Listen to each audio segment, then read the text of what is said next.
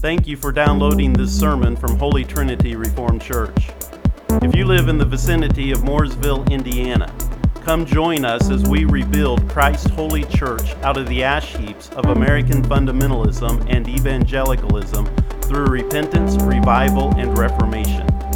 If you would like more information about Holy Trinity Reformed Church, or if you do not live in our area but would like to support this ministry, please visit our website at reformedholytrinity.org. As you are being seated, you can turn to Hebrews chapter 10.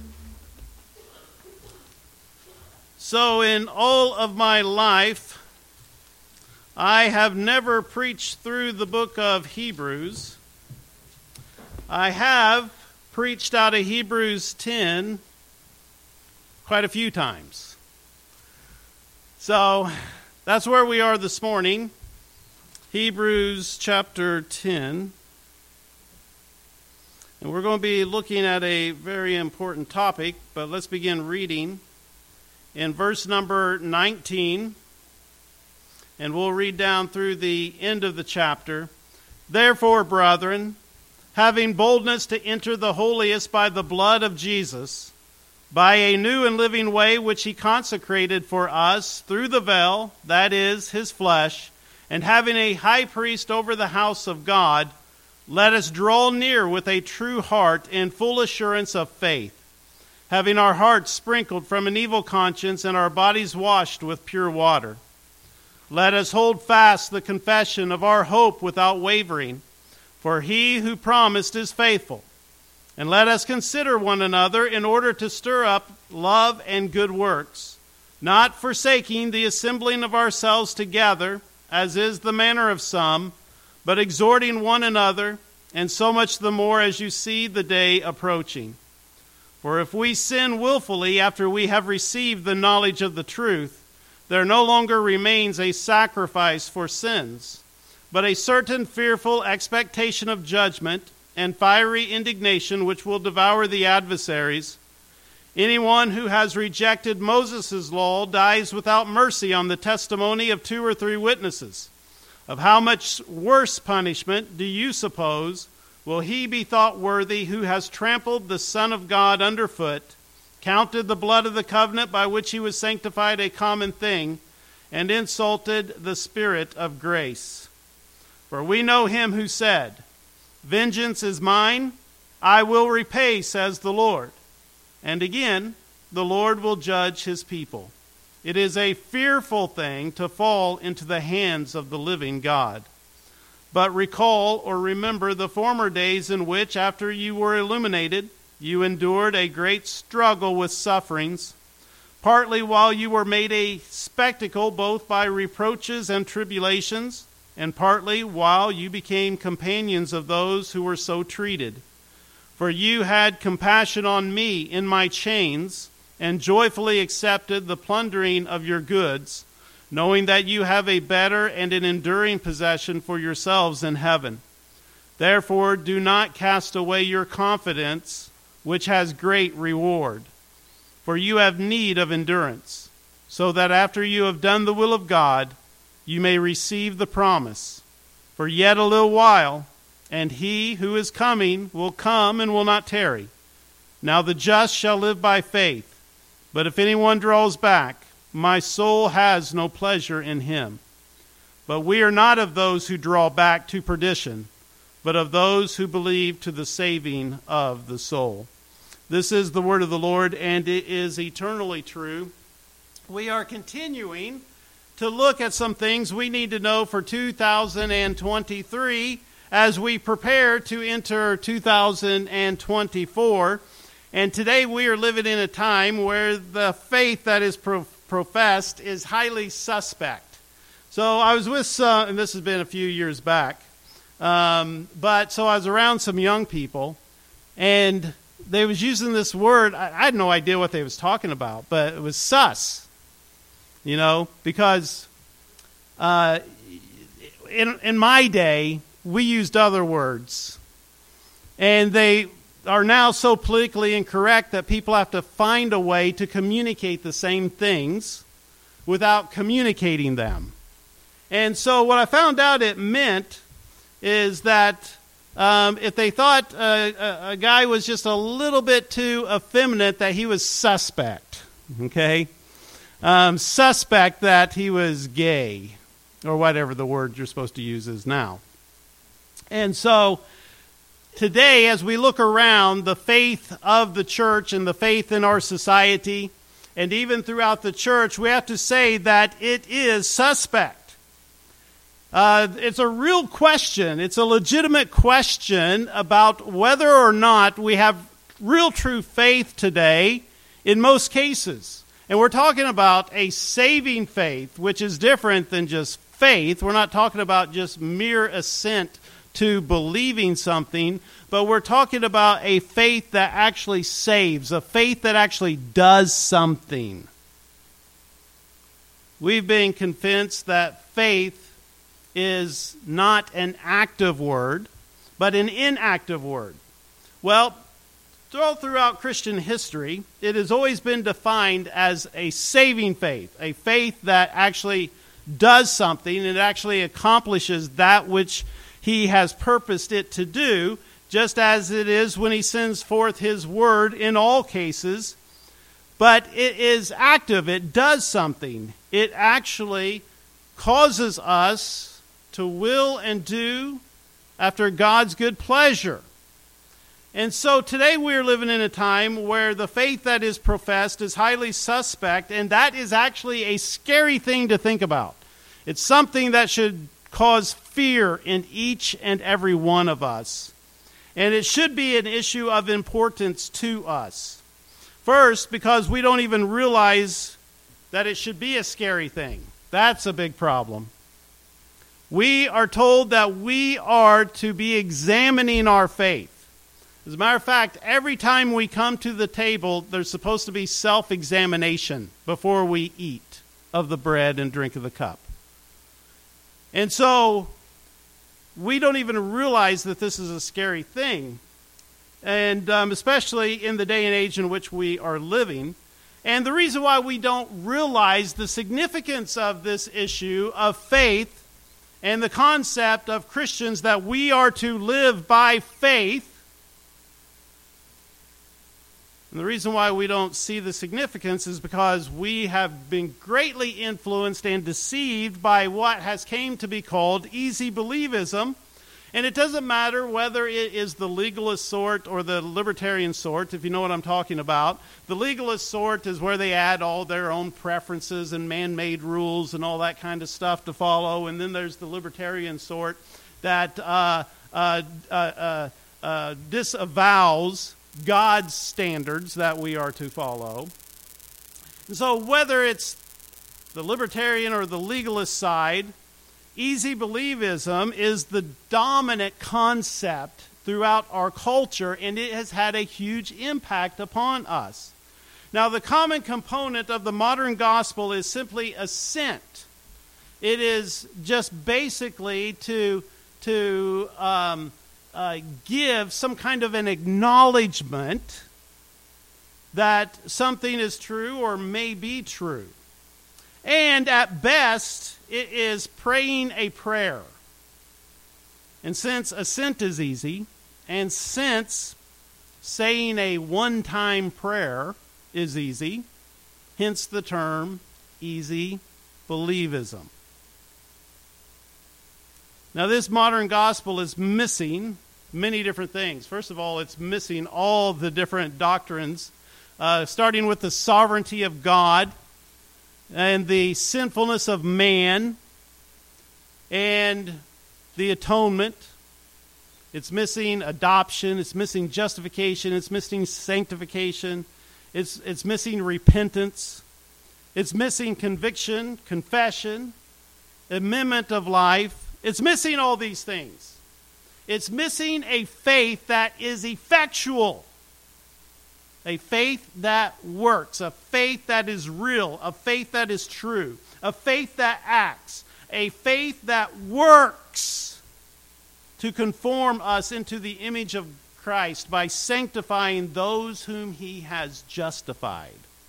Second, we don't realize the seriousness of this issue because, quite frankly, in our day and time, we do not have a fear for God. We really do not believe that we are going to be held accountable by God. We believe that He's going to grade on a curve and He's just going to look past our sins, our shortcomings, our failures, our mistakes. He's just going to look past it. That He's not going to actually deal with it. And the reason why we want a God that won't deal with it is because we don't want to deal with it. Paul, writing to the Philippian church, upholds the sovereignty of God with us working out our salvation in fear and trembling. The two go together. Notice Philippians 2, verse 12. Therefore, my beloved, as you have always obeyed, not as in my presence only, but now much more in my absence. Work out your own salvation with fear and trembling, for it is God who works in you both to will and to do of his good pleasure. Isn't that interesting? We have the sovereignty of God over all things in this statement. And in that idea of God's sovereignty, is Paul's command for them to work out their own salvation in fear and trembling. In our text, we are told to have confidence, just as Paul told the Philippians, it is God who works in you both to will and to do after his good pleasure. And in Hebrews, the author tells us to have boldness to enter into the holiest by the blood of Christ. And yet, it is in this confidence found in this confidence, I should say, is a command, just as Paul told the Philippians to work out their own salvation with fear and trembling, because God is sovereign not only over our justification, but also our sanctification. And what do I mean by justification and sanctification? Well, justification is an act of God's free grace wherein He pardons all of our sins and he accepts us as righteous in his sight only for the righteousness of Christ imputed to us and received by faith alone. Sanctification is the work of God's free grace, whereby we are renewed in the whole man after the image of God and are enabled more and more progressively to die unto sin and live unto righteousness. In our text here in Hebrews chapter 10, we are told, in the confidence of Jesus Christ as our high priest, who absolves us of our sins, grants unto us the remission, the forgiveness of our sins, that we should have confidence in him. And because of that confidence we have in Christ, Therefore, we are to draw near with a true heart in full assurance of faith, having our hearts sprinkled from an evil conscience and our bodies washed with pure water. Let us hold fast the confession of our hope without wavering, for he who promised is faithful. And let us consider one another in order to stir up love and good works, not forsaking the assembling of ourselves together as the manner as is the manner of some, but exhorting one another, and so much the more as you see the day approaching. So that confidence in the power of Christ is to cause us to do something. That confidence in the sovereignty of God is to cause us to work out our own salvation in fear and trembling. And the reason why the writer of Hebrews tells us that this confidence in Christ should produce something, the reason why we are told and exhorted to do something is because if we don't, the judgment of God. In verses 26 through 31, If we sin willfully after we have the knowledge of the truth, there no longer remains a sacrifice for sins, but a certain fearful expectation of judgment and fiery indignation. And then he ends that conversation by saying, It is a fearful thing to fall into the hands of the living God. You see, we lack that fear today, which is the reason why we grab on to the easy believism. It's the reason why we will assent, but our faith is a faith that's not effectual. It doesn't do anything. And we are told that as Christians, those who have that confidence in Jesus Christ, we are told that those who have been justified by the blood of Christ are to live by faith.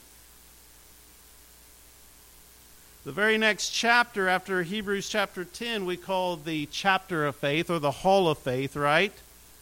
And it goes into this big discussion about what faith is and what faith did. By faith, Moses. By faith, Abraham. By faith, by faith, by faith, by faith. They did this and they did that.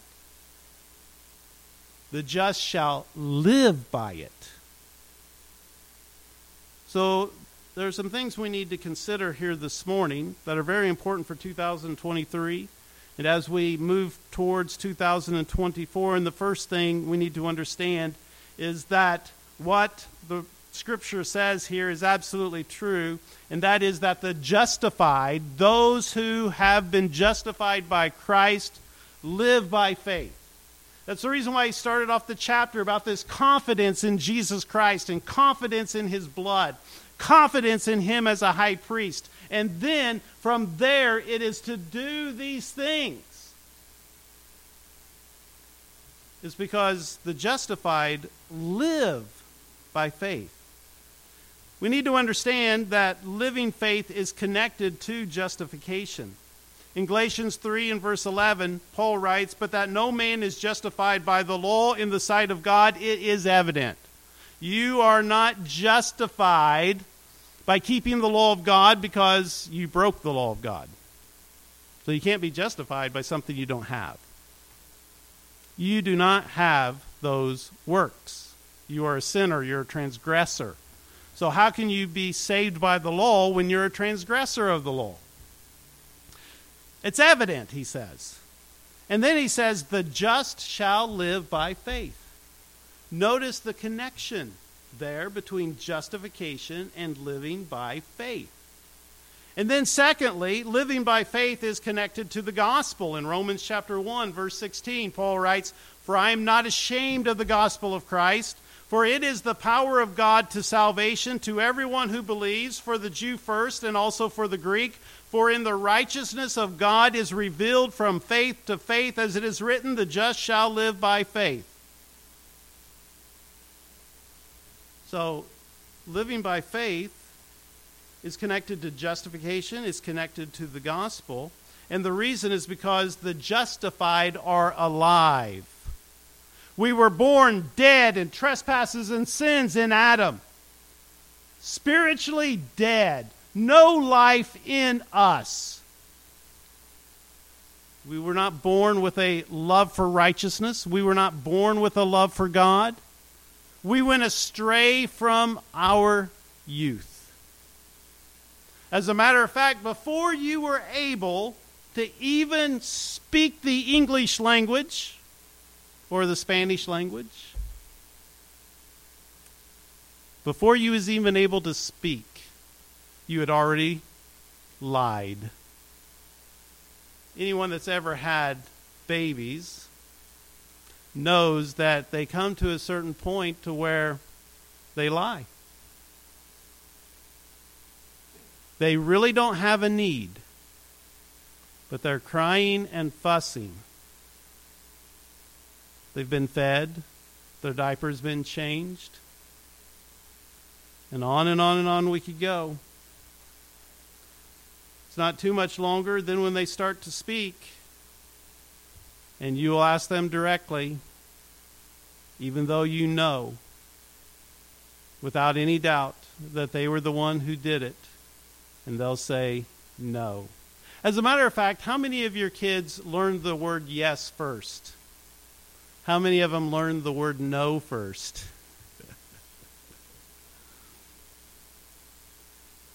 you see, the justified, though, are alive. We have, when we are born again into the family of God, when faith has been granted to us, and that first breath of spiritual life comes into existence, we we become alive spiritually. Because faith is a gift of God, it is faith that causes you to believe to the saving of your soul. And this is what we call saving faith. This saving faith, because it is the faith of Jesus given to us by God, and it causes us to live in Christ. But when we are in Christ, we are alive. We're not dead. And therefore, this faith causes us to be conformed to Christ. Therefore, faith grants true confession Faith grants true repentance. It yields us to become obedient and submitted to Christ. Faith is the instrument of justification. For we are justified by faith alone, but faith also is the cause of good works. It is not by the works of the law that we are justified, but it is by the faith of Jesus Christ that we are justified unto good works. And what is good? That which is of God. In other words, according to His standard, according to His law. We are made just in Christ, and yet that is the point. The justified shall live by the faith of Christ and in the faith of Christ that has been granted to us by God think of what is stated by Paul in 1 Corinthians 6 9. He says, Do you not know that the unrighteous will not inherit the kingdom of God? Do not be deceived. Neither fornicators, nor idolaters, nor adulterers, nor homosexuals, nor sodomites, nor thieves, nor covetous, nor drunkards, nor revilers, nor executioners will inherit the kingdom of God. And such were some of you, but you were washed but you were sanctified, but you were justified in the name of the Lord Jesus Christ and by the Spirit of our God. In other words, not only were you forgiven, but you are cleaned up and set apart to be holy unto the Lord because you were justified in the name of Jesus Christ and by the Spirit of God. In Ephesians 2, we have pointed this out, but it bears repeating over and over and over again because we always like to focus on verses 1 through 9. And they are very important, and they are amazing. And it reveals unto us the riches of God's grace and His great love that He had for us. But that love is so great that not only are we saved by grace through faith, and that not of ourselves? It is a gift of God, even without having any works, because no man is going to be able to boast before the Lord. But because He loves us so much, and because His, uh, his grace is so rich, verse 10 also exists, which says, For we are His workmanship created, made new, made alive in Christ Jesus for good works which God prepared beforehand that we should walk in them. In other words, the justified are alive in Christ unto Christ. We are now spiritual. We live in faith and works. We live in the faith and works of Jesus. A lot of us just want to live in the faith of Jesus. But we are called to live in the faith and works of Jesus. Just as God created Adam to work, so too, through Christ, God recreates man to work. When you were made a new creature in Christ, you were made, you were recreated You were created in Christ unto good works. You were made to work the works of God. Consider 2 Corinthians 11:15 when he's talking about Satan being an angel of light. And then he says, So it's no great thing if the ministers of Satan also transform themselves into the ministers of righteousness, whose end will be according to their works. Read Romans chapter 2. There's some very strong statements about works. You know, there are those who are going to receive eternal damnation because of their works, and those who are going to receive eternal life because of their works. See, the real question is where did they get those works from, right? God's going Jesus is going to take the nations, he's going to divide them. Those who have done good and those who have done evil. Isn't that the word of God? Isn't that in the word of God? Those who have done good, those who have done evil. Those who have done good to everlasting kingdom, those who have done evil into eternal damnation. You say, yeah, we don't like that. It doesn't fit into what we want. Well, that's the reason why Paul says God is sovereign. God is sovereign over your salvation. God is sovereign over your sanctification. It is God who causes you to will and to do after his good pleasure. Now, therefore, work out your own salvation in fear and trembling.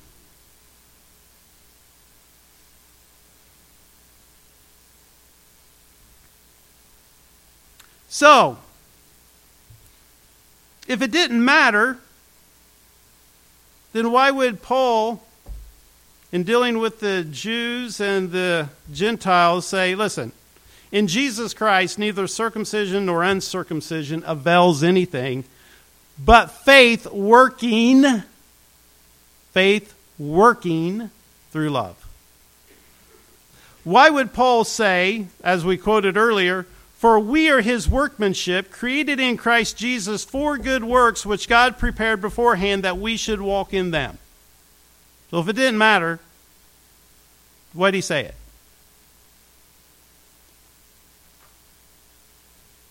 Why would he be praying in, or whoever the author was, in Hebrews chapter 13?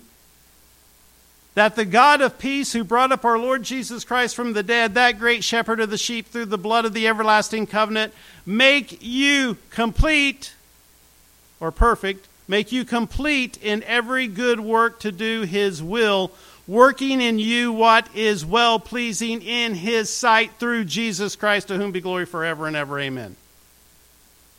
Colossians 1 9. For this reason, we also, since the day we heard of it, do not cease to pray for you and to ask that you may be filled with the knowledge of his will and all wisdom and spiritual understanding, that you may walk worthy of the Lord, fully pleasing him, being fruitful in every good work. Philippians 1 6, Paul writing to the Philippians, he says, Listen, I'm confident of this very thing, that he which has begun a good work in you will perform it or complete it until the day of Jesus Christ. And then a few verses later, down in verse 13, he says, For it is God which worketh in you both to will and to do of your good pleasure. So God's purpose is that you will and do after his good pleasure. That's his purpose in the work that he has begun in us. That's what it's for. It's to make us new creatures to make us conformed into the image of Christ. This is why he told the Corinthians that God is able to do it. And what's he able to do? To make them abound in every good work. Jesus said, Let your light shine before men, that they may see your good works and glorify your Father which is in heaven.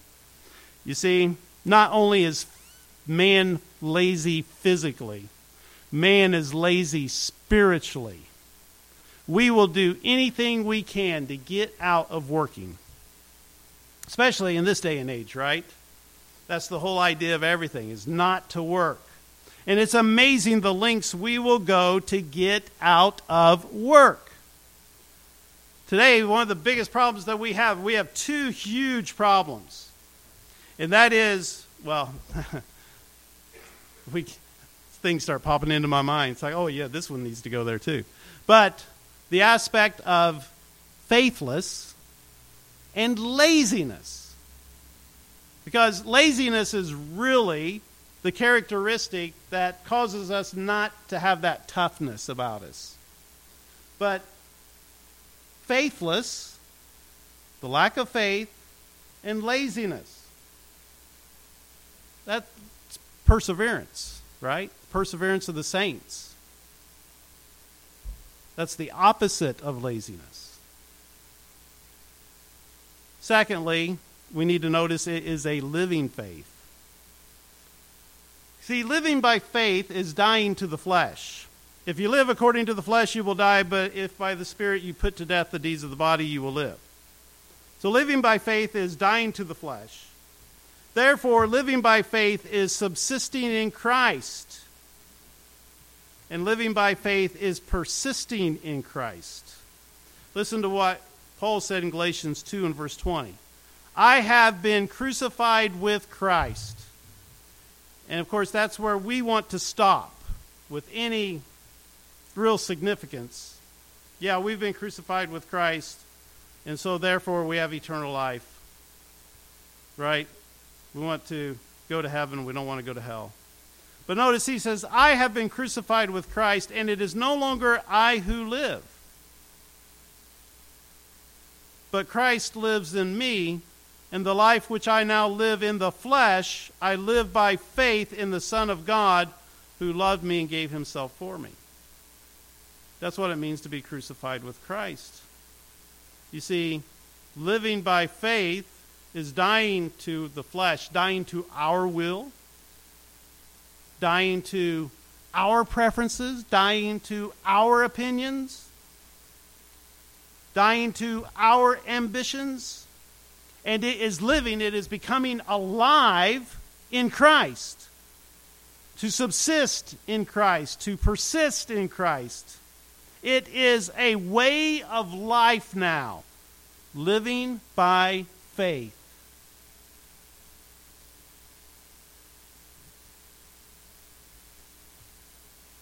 So let's notice, sec- uh, thirdly, the dichotomy. So we have a dichotomy here which is a division or a contrast between two things that are or are represented as being opposed or entirely different. And here in our text, what we find is boldness and timidity. Or we could say boldness and cowardice. We have a drawing near or a drawing back. We have full assurance or lack of assurance. We have work of edification or abandonment of the saints. We have assembling yourself or being absent. We have reward or judgment. And we have advancement or retreat. Those are the two things that we find here in Hebrews chapter 10. Essentially, there is living by faith or there is deadness in unbelief. It is pressing forward in faith to the saving of the soul, which is why the church, when the church makes any judgment upon an individual, what the church is saying is this By what we see and hear, we believe your soul is in jeopardy. But you see, there is this living by faith, this pressing forward in faith to the saving of the soul. When you see certain things at work, or there is a retreating in faithlessness to perdition or eternal destruction in hell. So, what does it mean to live by faith?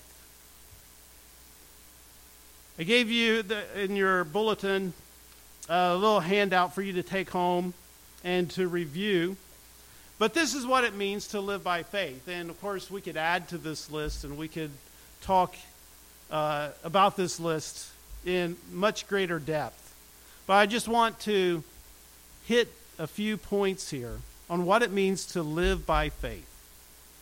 First of all, living by faith is trusting in God's promises. How do I know I'm saved? How do I know I'm a child of God? Because God has promised that if we would turn to Him, we'd humble ourselves, confess our sins in faith and amendment of life through Jesus Christ, that He would save us. It's a trusting in God's promises, not a trusting in my feelings for the day. If I was to go by my feelings, most times I do not feel saved, right? Because that actually should kind of be the feeling. Why would I, I mean, why would I, a filthy, rotten sinner, feel saved? Why would I feel saved? Just by my emotions. My emotions are fallen, my emotions are sinful. No. My assurance, first of all, in our text here, the boldness, the assurance to enter the holiest is by the blood of Jesus. Not by my feelings or my emotions. It is the promises of God, trusting in God's promises, not only in salvation, but in all aspects of life. God has promised certain things. And my goodness, we sell God short so much, it is terrible. And the reason why we sell God short is because we don't have faith that we should, like we should. Our faith is weak and our faith is small. Or it may not exist at all. But trusting in God's promises. Living by faith starts with this fundamental prom- uh, trust in what God has said and believing that it is true and relying upon Him alone. It's a complete dependence that God upon God. It is a complete reliance upon God that He is faithful, that He is reliable, that He will keep His word. And then, secondly, notice it is assurance in the unseen. So, I mentioned this before, so this is repeating myself from a very uh, short earlier date here. It's okay if you repeat yourself as long as it's spread out long enough to where no one will remember it. Um, but when you repeat yourself constantly, that's when people start to think you're slipping, right? So um, I stated this not too long ago that um, a preacher friend of my father's, when he would be asked how he was doing, he would say, Well, God has been faithful all the way up to now. I don't know about tomorrow, but he's been faithful all the way to today. And that's the way it is with us, right? We can look back and we can see God's mighty hand and miraculous power, and then tomorrow we will forget about it. Well, faith, and what we want to shoot for, is this assurance in the unseen. It's easy to have faith looking backwards. That's like a Monday morning quarterback. Well, what the coach should have done, whoever the Colts coach is now, but what he should have done in the fourth quarter at the two minute mark was whatever. You know, it's already over. Everybody knows that the decision he made was wrong now. It's a whole lot different to be able to know before, right? Anybody can want Monday morning quarterback. That's easy. Anybody can have faith looking backwards. That's not faith, that's history. Faith is assurance in the unseen. Notice Hebrews chapter 11, verse 1. Now, faith is the substance of things hoped for, the evidence of things not seen. Living by faith. This is confident assurance. Not in what God has done in the past, but what God will do in the future. And then, living by faith is, obe- is an obedient response. You see, because if you have faith and if you have trust in God, if you have confidence in Him, then your response will be, okay, Lord, I will submit. I will follow you. I will do what you're asking me to do, even though I don't see how it's going to work out. But I have assurance in the unseen. I am trusting in the promises of your word. And this is what it says I'm confident that it is true, and therefore this is what I'm going to do. And then, living by faith means repentance and transformation. That's what faith leads us to. That's what faith develops in us. That's what faith establishes in us. To trust in Christ and to turn away from our self centeredness,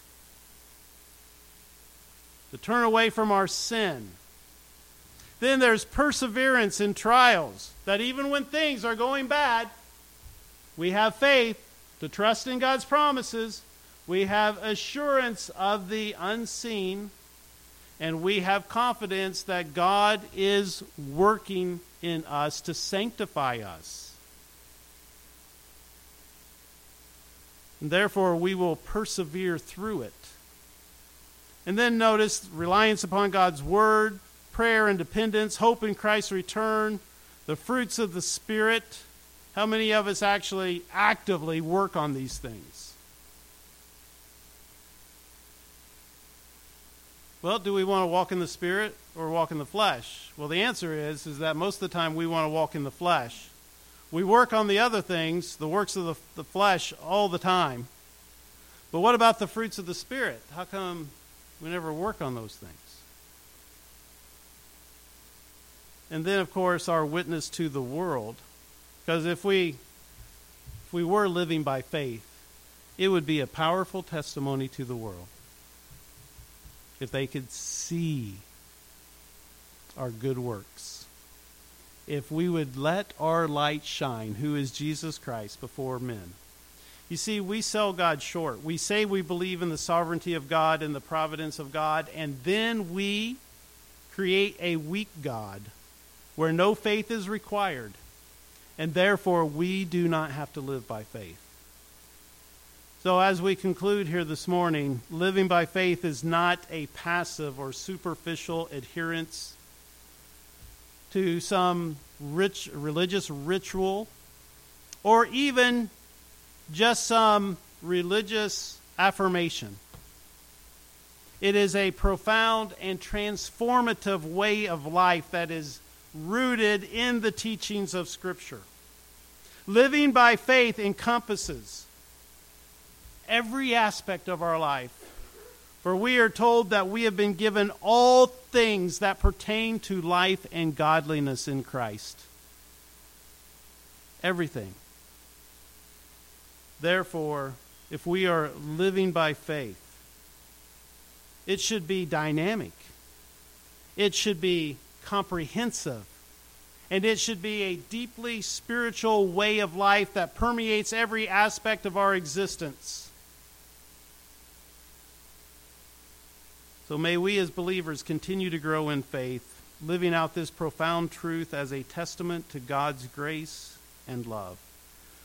Father, We pray that you would help our unbelief.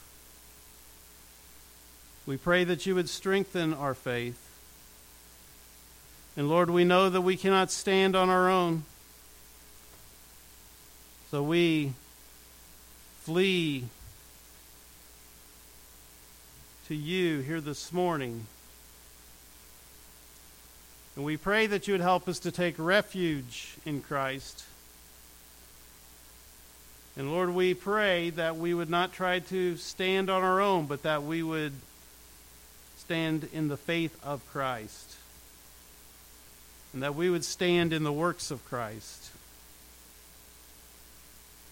And Lord, may you empower us and enable us to live by faith in a world of faithlessness, in a world that has become completely skeptical. Lord, we pray that you would create a faith in us that could awaken the world.